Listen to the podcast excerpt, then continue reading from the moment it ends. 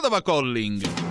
Padova Calling con Ettore Toniato e l'Edicola 206. Oh, buongiorno, come va? Guarda, pa- parlavamo giusto di 5G, abbiamo qua una signora che non riesce a mandare una mail perché ne manca il 4G, quindi eh, eh, non riesce a mandare la mail. Se, hai provato a mandarla a me altrimenti? Bozza. Eh, perché non l'hai mandata? Aspetta, prova, pro- provo co- a risolvere questo problema, vediamo un po'. Allora, inoltra, provo ad inoltrarla a me, vediamo se... Allora, Ecco. da lì regolato, eh. Come vedete, Aspetta, subito, eh. sì, è il bello della diretta, cari miei. Come, Come... vedete qua si blatera, si predica 5G, internet delle cose, tecnologia, dopodiché uno non riesce a mandare una mail. Ma un francobollo da 1,10 euro no, eh? No, No, eh, eh, che si possono ancora usare quelli in lire, tra l'altro, perché è uno dei, dei valori che sono ancora accettati in lire. E vedi se ne Aspetta. passa Ah, uno da ecco, adesso me l'ha 750. inviato a me. Ah, ecco. Allora, L'Italia no, dovrebbe respira. essere passato, te la trovi in bozze perché probabilmente c'è il... eh, viene salvato in bozze, aspetta che vado Ah. a vedere. Sì, esatto, l'hai mandato comunque al medico. Sì? Bene. Cosa ne pensi di sti 5G, te, Lili? E che ne so, cosa sono i 5G? Eh, questa è una nuova rete super veloce che dovrebbe Ma che arrivare ne sui so, cellulari. io Dio buone che io non sono troglodita a queste cose. Eh, Va bene, fare una mail, devo correre come una matta a chiedere Eh sì, ma perché beh, il problema è questo, che la tecnologia ultimamente, sai, i medici vogliono tutte le mail, le prenotazioni si fanno, quindi Ma- le persone che sono meno esperte di tecnologia hanno dei Sì, problemi, ma bisogna imparare, mi devo erudire, da fare. Sì, bisognerebbe che ci fosse proprio un corso, no, in, Allora in adesso queste cose qua. È arrivata, gliel'ho mandata due Gliel'hai volte. mandata due volte, vabbè, pazienza, dai.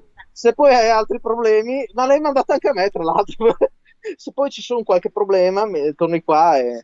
Però Così prova a sentire il medico magari prima, co- eh, bisogna avere la doppia conferma, no? Eh, lunedì poi vediamo com'è andata, dai. Esatto.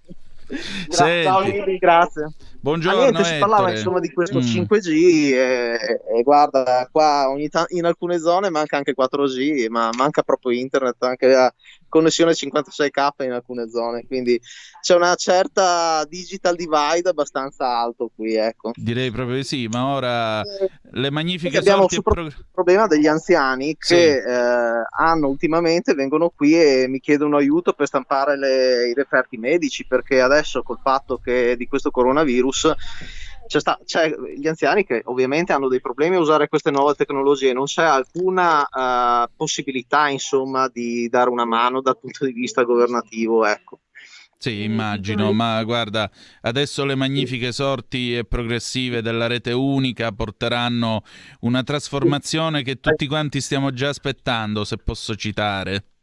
Certo.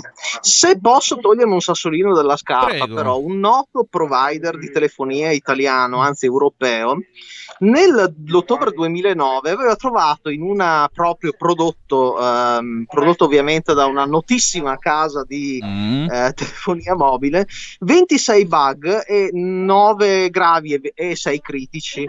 È ovvio che è difficile al giorno d'oggi distinguere una backdoor da un bug e spesso le backdoor sono scritte in linguaggio Certo. di programmazione per somigliare a dei bug. Il problema è che se lo sai dall'ottobre 2009, perché adesso si parla ancora di questo fornitore unico 5G? Eh, perché probabilmente costa molto meno rispetto a, a concorrenti europei. Ecco. Chi lo sa, chi lo sa, sono i grandi misteri della tecnologia. Senti, Sono i stamattina, grandi misteri, veramente. senti, stamattina in edicola qual è il eh, giornale che viene più citato? Qual è il tema del giorno? Stamattina ti dico, si parla ancora di scuola, però piano piano ci stiamo confrontando con i clienti sulla, sulla, mm, referendum per il no, per i sì, chi è per i no, chi è per i sì, per la riduzione dei parlamentari. E più o meno che E aria ammetto- tira? Eh, allora, l'aria che tira è sinceramente, ah, io, a me piacerebbe votare sì, però voto no. Eh, quindi diciamo, ehm, hanno, eh, eh, sono molto incerti se votare no o sì in questo momento. Effettivamente mh, posso un po' comprenderli per certi versi, nel senso. Cioè si sta in pratica trasformando in quello che secondo alcuni sarebbe un referendum sul governo Conte bis. Perché nel momento in cui mi sento dire voto sì, ma poi scelgo per il no, evidentemente ci sono altre ragioni che vanno al di là dei motivi che possono essere più o meno eh, apprezzabili di questo taglio dei parlamentari. Mi pare di capire. Eh, se, secondo me sì, eh, molta gente vorrebbe dare una, un, una piccola scossa al Parlamento tagliando il numero dei parlamentari, però non vuole neanche perdere eh, la rappresentatività del popolo italiano di alcuni territori. Mm. Quindi è come eh, sono chiamati a decidere insomma tra a o B, però non sanno che direzione prendere. Certo. Eh, me, c'è tanta incertezza, ecco. non, come, non come per i referendum eh, prima, insomma, che ci sono stati in passato. Eh, c'è tanta, tanta incertezza. Molta gente addirittura dice quasi quasi non vado a votare. È, è una grossa, grossa fetta di, di, popolazione mi dice quasi quasi per la prima volta non andrò a votare o sono son quasi intenzionata ad andare a votare solo per altre robe ma non per i referendum insomma eh, però vedi, quando io sento la gente che dice c'è il referendum, non vado a votare, per me la democrazia perde. Perde eh, perché, voglio dire, è la volta in cui habla pueblo, cioè popolo, parla direttamente di la tua. Nel momento in, tra l'altro questo è un referendum che non ha il quorum, quindi eh, o dentro o fuori, non è che ci sono molte, molte alternative, per cui poi sai, resta sempre nell'ambito delle scelte personali, perché il bello della democrazia e, che non morirà mai esattamente come il blues, come dice Zucchero Fornaciari. La democrazia non morirà, ma- non morirà mai perché la sua forza immane è nel concetto di libertà di scelta. Quindi anche scegliere di non scegliere è una scelta nella vita. No, sì, hai perfettamente ragione, anche perché poi ricordiamo che eh, votare è un diritto acquisito, ma anche un dovere. esatto, in Italia sì. In Italia sì, in America invece, visto che siamo, siamo, in tema di votazioni anche lì, in America il voto è soltanto un diritto e in quanto tale tu ti vai a registrare al seggio, che è cosa completamente diversa e quindi anche questo rende un po' differente il sistema. Sì, sì. Da chiavetta basta che si Un attimo che abbiamo un'ascoltatrice in linea. Pronto? Chi è là? Pronto? Buongiorno. Ascoltate, io volevo, io voterò no perché mm. non mi piace che decidano uh, senza spiegarmi bene con me perché so che attraverso questa legge ci sono anche, ho letto da qualche parte che ci sono anche dei trucchi per peggiorare la nostra libertà, mm. però volevo, è una cosa che sto pensando da un, da un bel po', Prego. finché non, non ci sarà una costituente, cioè noi non andremo a votare per, delle, per, dei partiti o per delle persone che avranno un programma, un'idea di un, di, una, di un, paese e saranno votati per fare le riforme della Costituzione e non per, per, eh, per amministrare il paese, perché qui è gente che è stata votata per altre cose, nessuno di noi gli ha dato l'incarico di modificare la Costituzione, quindi potrebbero essere eletti un'assemblea costituente come c'era stata, stanno su due anni, in due anni o un anno decidono, controllano, quindi se vince un partito per il federalismo ci sarà un paese decentrato, federalista, con, eh, con eh, il presidenzialismo. Se invece vinc- vincono quelli che vogliono mantenere il proporzionale e un po' il casino, dico io, scusate la parola, e, e, hanno, vinceranno loro, però vengono votati per fare quella cosa lì, non per fare altre cose. Noi li abbiamo votati per fare altre cose, quindi non capisco perché debbano fare la, la, riforma costituzionale, cioè quelli che sono in Parlamento non sono stati votati per fare la riforma costituzionale. Ma signora, intanto lei mette tutta una serie di, eh, di problemi sul piatto, però è anche vero che la Repubblica è parlamentare, quindi è il Parlamento che ha il potere di agire e diciamo, di muoversi secondo determinate direttive. Lei mi pone l'esempio, il grande esempio dell'Assemblea Costituente, che è quella che giustamente lei dice ha scritto la Costituzione in vigore dal 1948. Il punto è che, eh, vede, quando parliamo di Costituzione, lei mette il dito nella piaga perché giustamente la Costituzione essendo di tutti, dovrebbe essere modificata in modo condiviso da parte di tutti quanti, perché la Costituzione non riguarda chi è di destra o chi è di sinistra, ma riguarda me, lei, tutti quanti.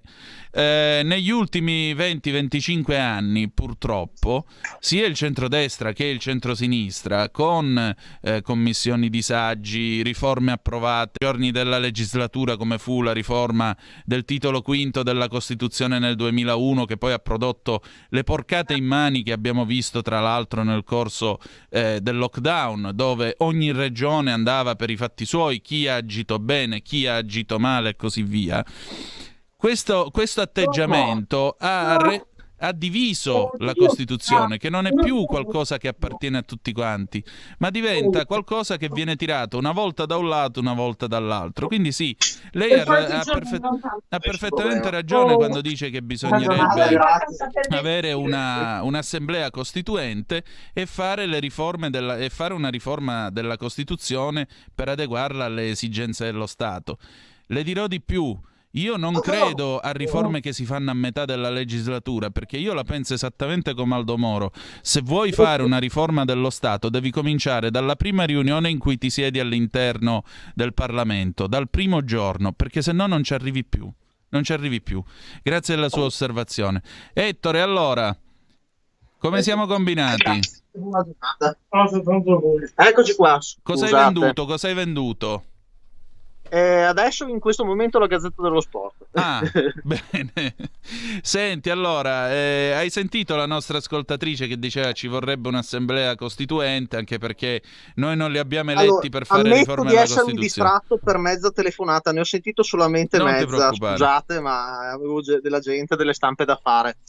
Non ti preoccupare, no, la signora diceva sostanzialmente i deputati eh, so, e i senatori non sono stati eletti per fare la riforma dello Stato, in realtà questa è una repubblica parlamentare, quindi il Parlamento è sovrano, se c'è da fare una riforma la fa, però diceva un principio giusto, se tu devi cambiare la Costituzione non puoi fare questi colpi di mano o comunque non puoi fare, eh, diciamo così, questi, non puoi fare queste procedure, ma devi fare qualcosa di condiviso attraverso lo strumento, eh, ripeto, dell'Assemblea Costituente, perché la Costituzione appartiene a tutti.